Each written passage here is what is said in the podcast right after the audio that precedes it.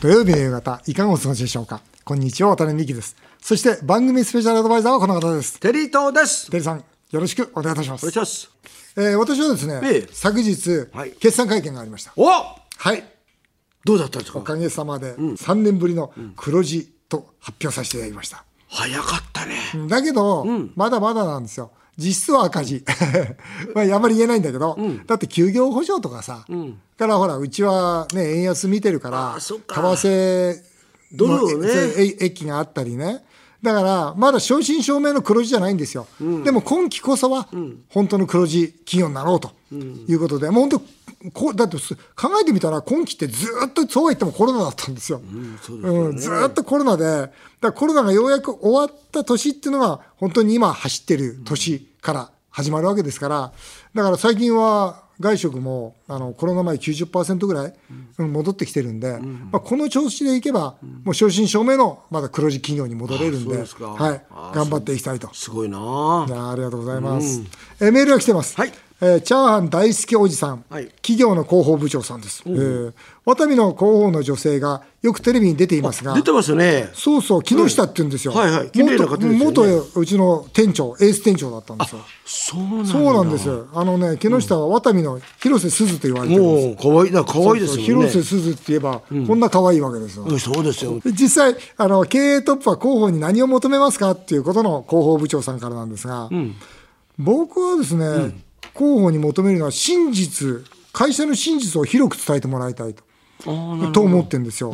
あの本当うちの社員ってみんな明るく働いてるし、例えば SDGs にね、みんなで一生懸命取り組んでるし、商品にもこだわってるじゃないですか、はい。有機農業やったり、なんかそういういいことってなかなか伝わんないんだよね。そそうだよね。悪いことはあっという間に。悪いことはさ、ち 本当だよ。1が10になって伝わっていくけどいいこと100が1になんだよね。つ伝わんないですよね。伝わらないの。だからこれを上手にやっぱり伝えるのは僕は広報の仕事だと思うんだよね。なるほど。うん、やっぱり広報の部長とかね、いやいややっぱりほら外部のそういうねマスコミの方としっかり親しくなって、あこの会社いいことやってるなじゃあこれ伝えてあげようかなと思わせるようなね、そういう関係性を作っていかなきゃいけないんで、うんですから私はですねあの広報についてはですね本当に期待をしております。はい。えー私は太ったおじさんですが、やはりワタミのように広報は花のある女性がいいですかっていうので、デンさん、ここはいかがですか、いやそんなことないと思います。うん、そうだよね。別におじさんだって、逆になんかね人柄が良ければ、いいですよね、あの意外とテレビ見てる方って、そういうとこってもう冷静に見るから、あ逆にあこのおっちゃん面白いなって思う人だったら別に、うん。なんか別にあ僕は全然いいと思います、まああれですよね、花のある女性じゃなくて、ね、企業の広報部長さん、ねあなたがぜひしっかりやってくださいやってくださいよ。そう思います、えー CM の後は日本銀行我が国に迫る危機という本が話題の川村さゆりさんをゲストにお迎えします、ぜひお聞きください。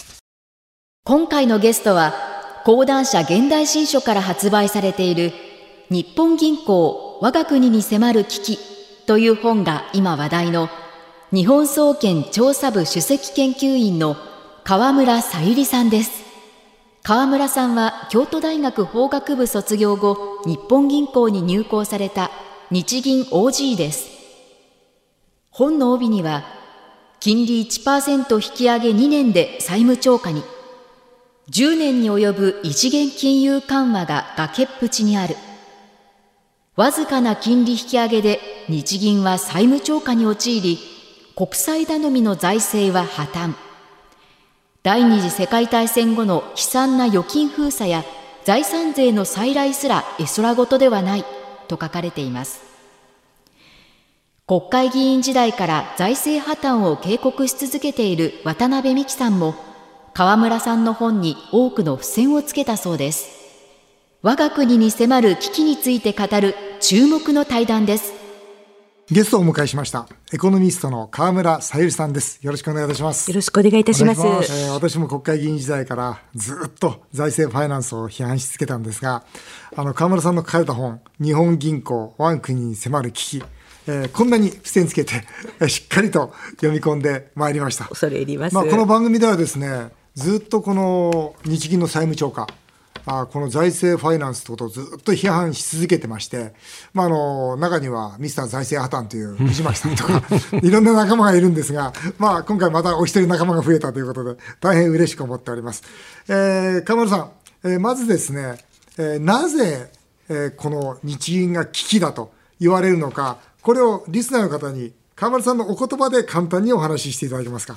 はい、日銀は、まあ、特にこれまでの10年間、黒田総裁の下で続けてきた異次元緩和の下で、はいものすごく自分たちのバランスシートを膨らまして、事実上、先行き必要な金融政策運営がき、ね、できないような状態に陥る、もう陥ってしまっています。で、それが日本の場合、財政事情が極端に悪いものですから、本当に日銀が債務超過だ、それだけのレベルじゃなくって、本当に財政運営が回らなくなる、そしてインフレが抑えられなくなる、要するに言い換えれば、私たちのね、庶民の暮らしに、国民の暮らしに、大きな影響、取り返しのつかない影響が及ぶ事態になりかねない、そういうことを、そういう事態にあるっていうことを、ぜひあの皆さんに知っていただけたらと思って、今回の本、ね、お恥ずかしいんですが、書かせていただきました。はい、このバランスシートというのが大きくなっているというんですが、はい。まああのリスナーの方におわ分かりやすくお話ししますと、このバランスシートの貸し方と借り方ってございますよね。この貸し方の方に、まあ、当税預金があるわけですよね。はいこの当税預金っていうのは、まあ、一般のお金をこう集めていると。はいそれから借り方の方に国債があるわけですよね。で、この国債が今まで、まあ、この10年間で、まあ、それこそ500兆まで、もっと500数十兆ですか、はいまで膨らい上がってしまっていると。この状態が今問題だと言われてるわけですよね。そうですね。その状態はなぜ問題なんですか？はい、そのですから国債日銀が買い入れた国債だけがふあの膨れ上がるだけではなくって、はい。あのあの渡辺さんおっしゃられた、ね、バランスシートの反対側ですね。国債買い入れば対価のお金をね買っと買い取ったあの民間銀行に日銀渡しますのでね。だけど民間銀行そんなお金たくさん渡されても持っていき場がないんですね。で、はい。しょうがないから日銀に預けると、はい。日銀の当税金が一緒に増えてる、そこが問題爆弾というか問題の源なんですね、これから先、まあ、今だってもう本当に物価上がってるから金利私少しずつ上げなきゃいけないと思うのに彼らなんか怠けてやってませんけれど、上げるときにその当座預金に利息を中央銀行でありながらもうかつてはそんなの中央銀行の当座預金に利息なんかつける必要全くなくてどこの国もつけてなかったんですけど、はい。これだけ膨れ上がってくるとそこに利息をつけないと市場金利の引き上げ誘導ができない政策金利の引き上げ誘導ができないっていうことは日銀にその利払い費のコストがね、不利のコストがかかってしまう。今までになかったコストがかかる。それが、まあ、よその国でもそうなんですけど、日銀はもう極端にバランスシートの規模が大きいので、今おっしゃられたように、500兆もね、本当に国債かかってるってことは、反対側の当税金も500兆あるんですね。簡単に言えば。だからそれは恐ろしいことテリーさんいかがですか？もうちょっと分かり分かられました。分からなかったうんとね、この貸し方に当税預金があるじゃないですか。でこれ今言ったを500当税預金500兆円、はい。この当税預金に要は金利がかかってくるわけですね。今はまだかかってないんですけど、ね。これからかかってくる。例えばこれが2%かかるとすると、500数十兆ですから、まあ11兆円になるわけですね。今、日銀の自己資本というのは11兆しかないんですよ。ですから、11兆円仮に金利を払うとすると、債務超過に陥ってしまうんですね。つまり日銀自体の経営に対しての不信感が生まれると。いうことで、非常にその中央銀行に対する不信というのは、それはもう通貨に対する不信につながっていきますんで、ですから、円が安くなるとか、円が危機だというふうに言ってるんですね。なんとなく、はい。いかがですか？わかりました。大丈夫ですか、はい。で、テリーさんを含めてですね、だけどそうは言ってもこの10年間やり続けてきたじゃないかと。ね、言っちゃえばその MMT 理論とか、わけのわかんないこと言ってる方も最近いらっしゃるわけですよ。よくね、まあ、MMT 理論とかってことをおっしゃられるはい方もね、いらしてね、まあ、政府と中央銀行が一体でっていうのはおっしゃる通りなんです。だけど、中央銀行ってやっぱり銀行ですから、この世の中で、ね、さっきあの、渡辺社長お話になられたような、バランスシートのね、貸し方、借り方、どう回しながらやっていくのかっていうことを考えながら銀行としてやっていかなきゃいけないのに、その話が完全にどうやって切り抜けるかっていうのは、MMT の論者の方には欠落してると私は思います。先日あのアメリカ行ってきましてね、はいあの本当にその物価高に非常に、まあ、驚いたわけですよ。はい本当に朝ごはんも昼ごはんも全部1.5倍ぐらいに。で、まあ、給料も時給が倍近くなってるんですね。まあ、そういう状況であるから、アメリカは何としてもこれはもうインフレを抑えなきゃいかんということで、一生懸命金利上げてますよね。はいまあ、おそらく、まあ、こ先日の発言でも、今年いっぱいはもう下げられないなみたいな話がはい出てきてるんですが、そうですねその中で日本は本来ならば、この円安を止めるために、もしくはこのインフレを止めるために、金利を上げていかなきゃいけないんですよ。そうですね。はい。ね、上げていかなきゃいけない。はいでも上げないわけですよね。はい上げない。はいもう一度どうして上げないのか教えてください。はい。やっぱり自分がね、赤字になりたくない、債務超過になりたくない、決して彼らは表では言いませんけれども、それがおそらく本音じゃないかなっていうふうに私には見えますいや。そうですよね。はいだから例えば当座預金に対する金利、はいそれから今国債の借り方にある国債金利も今0.5で押さえつけてるわけですよね。そうですねこれ、は国債の金利が上がるってことは国債の価値がなくなることですから、もうこれだけで要するに含み損がもう莫大な含み損が出てくるわけですよね。だそうなった時にこれは日銀は金利を上げられないと。となるとですよ、まあこの後のお話なんですけど、じゃあ上げられなかったらどうなるかということなんですよ。はい。うん、上げられなかったらどうなるんですか？そうですね。インフレが放置されることになります、その通りですねはい円安が放置される、インフレが放置される。されるそういうことになりますね。だから通貨の価値がね、薄まっちゃうんですよ。そうです今日に物価が上が陥るってことですそうです。そうです。だから例えば私たちの手元、手手元にお財布に1万円札入ったとしても、それで買えるものがどんどんどんどん減っていっちゃうってことですよね。給料が上がっても物価が高いからっそうです。そうです、そうていう。ことになって給料が物価よりも上がればいいけど、逆でしょ？物価の上がるほどに給料がなかなか追いついてないでしょ、ね。ね、みんなそれで大変な思い今してますよね、それ日銀分かってるのかねってとこですよね、本当に。だ何のために金融政策やってるの？自分たちがこれだけ10年間やって、2%の物価目標、自力じゃ達成できなかったんですよね、日銀の力じゃ。それなのに債務超過になりました、国の財政から補填してくださいなんてとても言えないから、債務超過になりたくないから知らん顔して、インフレをほっぽってる、円安をほっぽってるんじゃないかなというふうに、私は、そういうふうに私には見えます。本当は中央銀行というのは、はい。このインフレになった時に、はい。例えば金利をね上げて抑え込むこと、はいで景気悪くなってきたら金利を下げて、はいとこの金利の部分とあとはお金の量のコントロールですよね、この2つが日銀の仕事なわけですがもう実際日銀がもう仕事ができなくなってるわけですよね。そうです。っていうか、できないというか、やろうとしないんですね。できますよ。やればできます。だって、欧米の中銀行は赤字にすでになってますけど、そんなことは構わず、やっぱり自分たちのミッションはインフレの抑制だからってことで、金利ガンガン上げてるじゃないですか。見習うべきですよ。ただ債務超過になってしまったら、はい。まずいと。はい。ということで上げられないんじゃないですか？えでも債務超過になっても赤字幅を減らす方法はあるんです。自分たちのバランスシートを縮小することです。どんどん買い入れた国債を手放して。手放したら国債の金利が跳ね上がるじゃないですか。えでもそれは市場メカニズムだからそのまま放放っておくっていうのがそれが普通のそうする中銀行のと日本考え方。は私は国会議員でしたけど、はいもしそんなことになったら日本は予算組めなくなりますよ。そうですね。でもそんなこと言ってそれはね国の側の甘えです。金利が上がったら予算が組めない。いや金利が上がったって予算組むしかないんですよ。そのやって財政運営やっていくしかないのに。そうなると何が起きるかっていうと、はい例えば国債費は払わなきゃいけないですよね。そうです次、社会保障費、はい例えば教育費、はい防衛費、はい等々をですよ、はい今のざっとした計算だけでもですよ、はい4割から5割カットしなきゃいけないんですよ。そうですね。もし新発国債が発行できなくなったら金利が上がってってことですね。私はそうなると思います。そうなりますよね。そうです。も4割から5割はいカットしたら、はい今の国会議員全員落ちますよ。そうですね。そうですね、うんはい。落ちた方がいいんじゃないですか？だって何にもやるべき仕事ができてないんだから。ていうことでそうなんですよ。だから、かいや、金利がね、上がったから予算が組めない。何甘ったれたこと言ってるんですか？っていう感じですよね。こんだけ借金が多いのに、毎年毎年、本当に30兆円とか50兆円とかの新発国債垂れ流してやっていて、そのツケがこれから一気に回ってくる。それだけのことですよ。何甘えたこと言ってるのかと思います。と思いますね。はい。川村さんの言われてることはってすごく理屈になってるんですけど、現実はそういうことにならないですよね。になるかもしれないですね。うんでも、ならないのは、やはり日銀はなんとかこのまま、要するに茹でガエル、カエル状態にしたいんですよね、もう。なんとかまだ大丈夫だ、まだ大丈夫だ。国会議員でもみんなそうでしたから、いや、この金の使い方おかしいよね。みんな言うんですよ。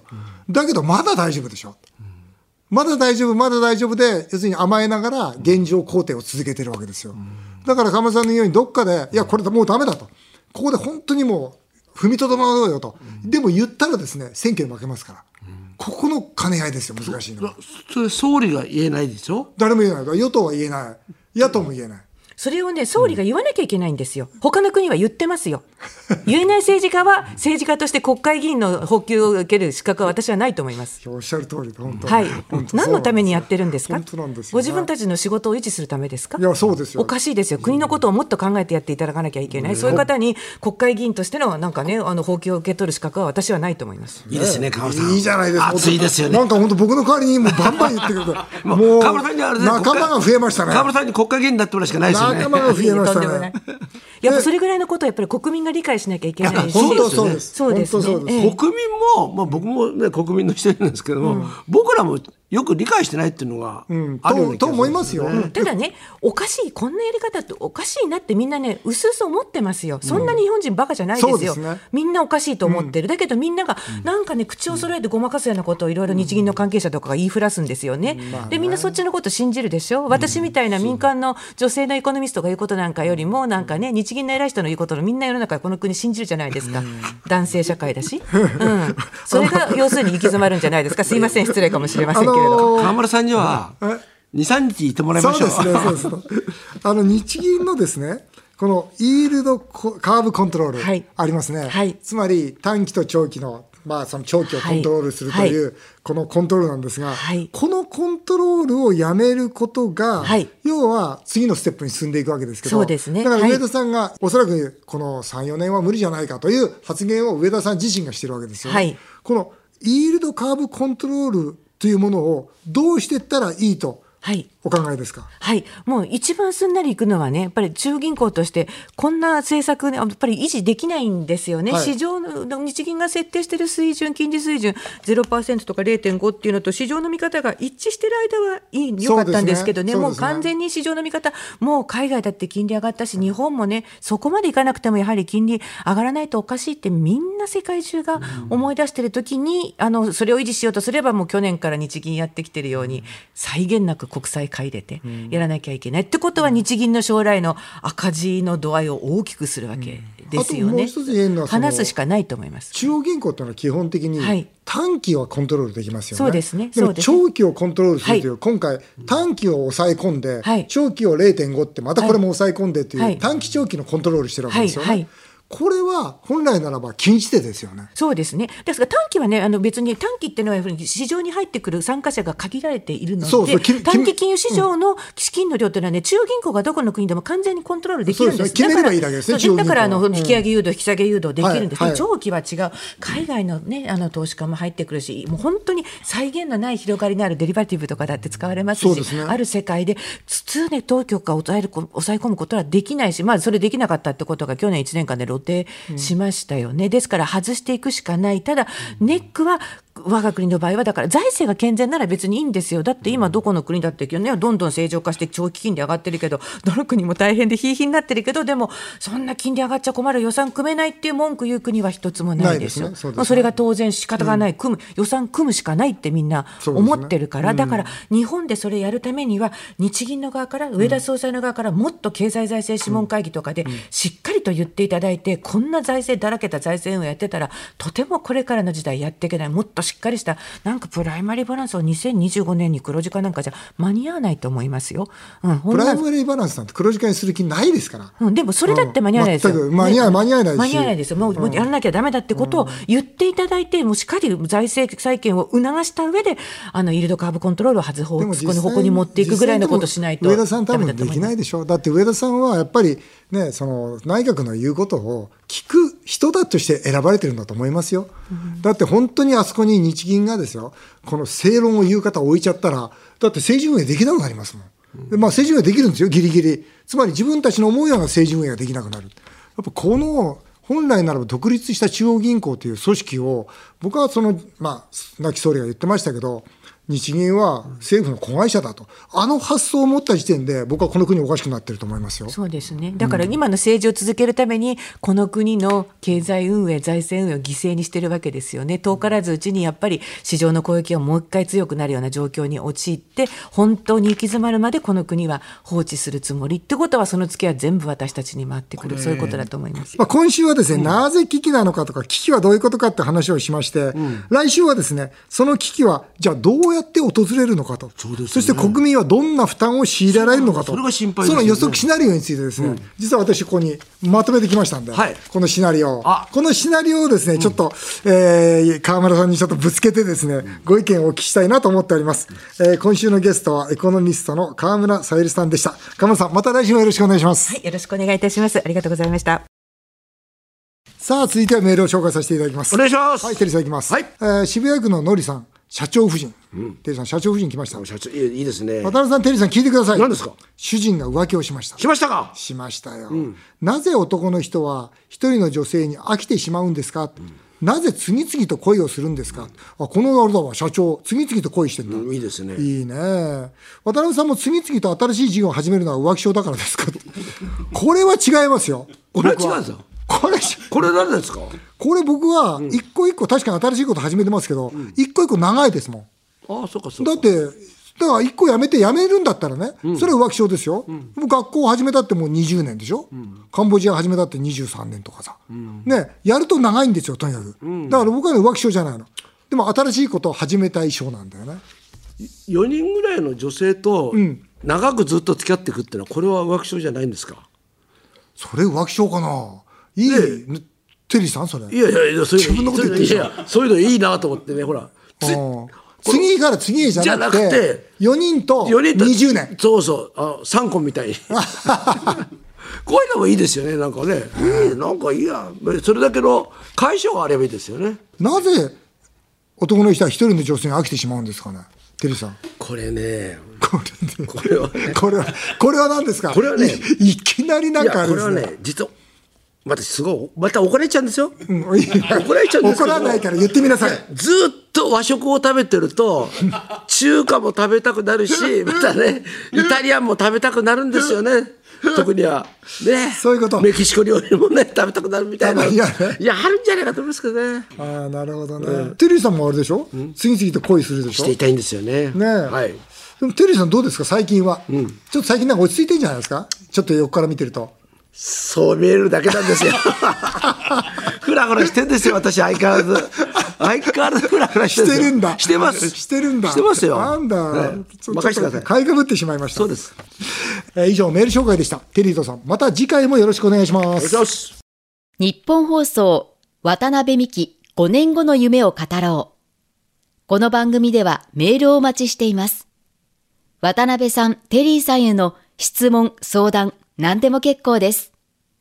メールアドレスは、夢5アットマーク 1242.com 夢5アットマーク 1242.com この番組では放送終了後、ポッドキャストからでも番組をお聞きいただけます。詳しくは番組ホームページをご覧ください。渡辺美希さんからのお知らせです。夕刊富士で毎週火曜日、渡辺美希経営者目線を連載中です。夕刊富士公式サイトからも無料でご覧いただけます。さらに、渡辺美希さんの YouTube チャンネル、渡美塾もぜひチェックしてみてください。渡辺美希5年後の夢を語ろう。この後も素敵な週末をお過ごしください。お相手は渡辺美希でした。あなたの夢が叶いますように。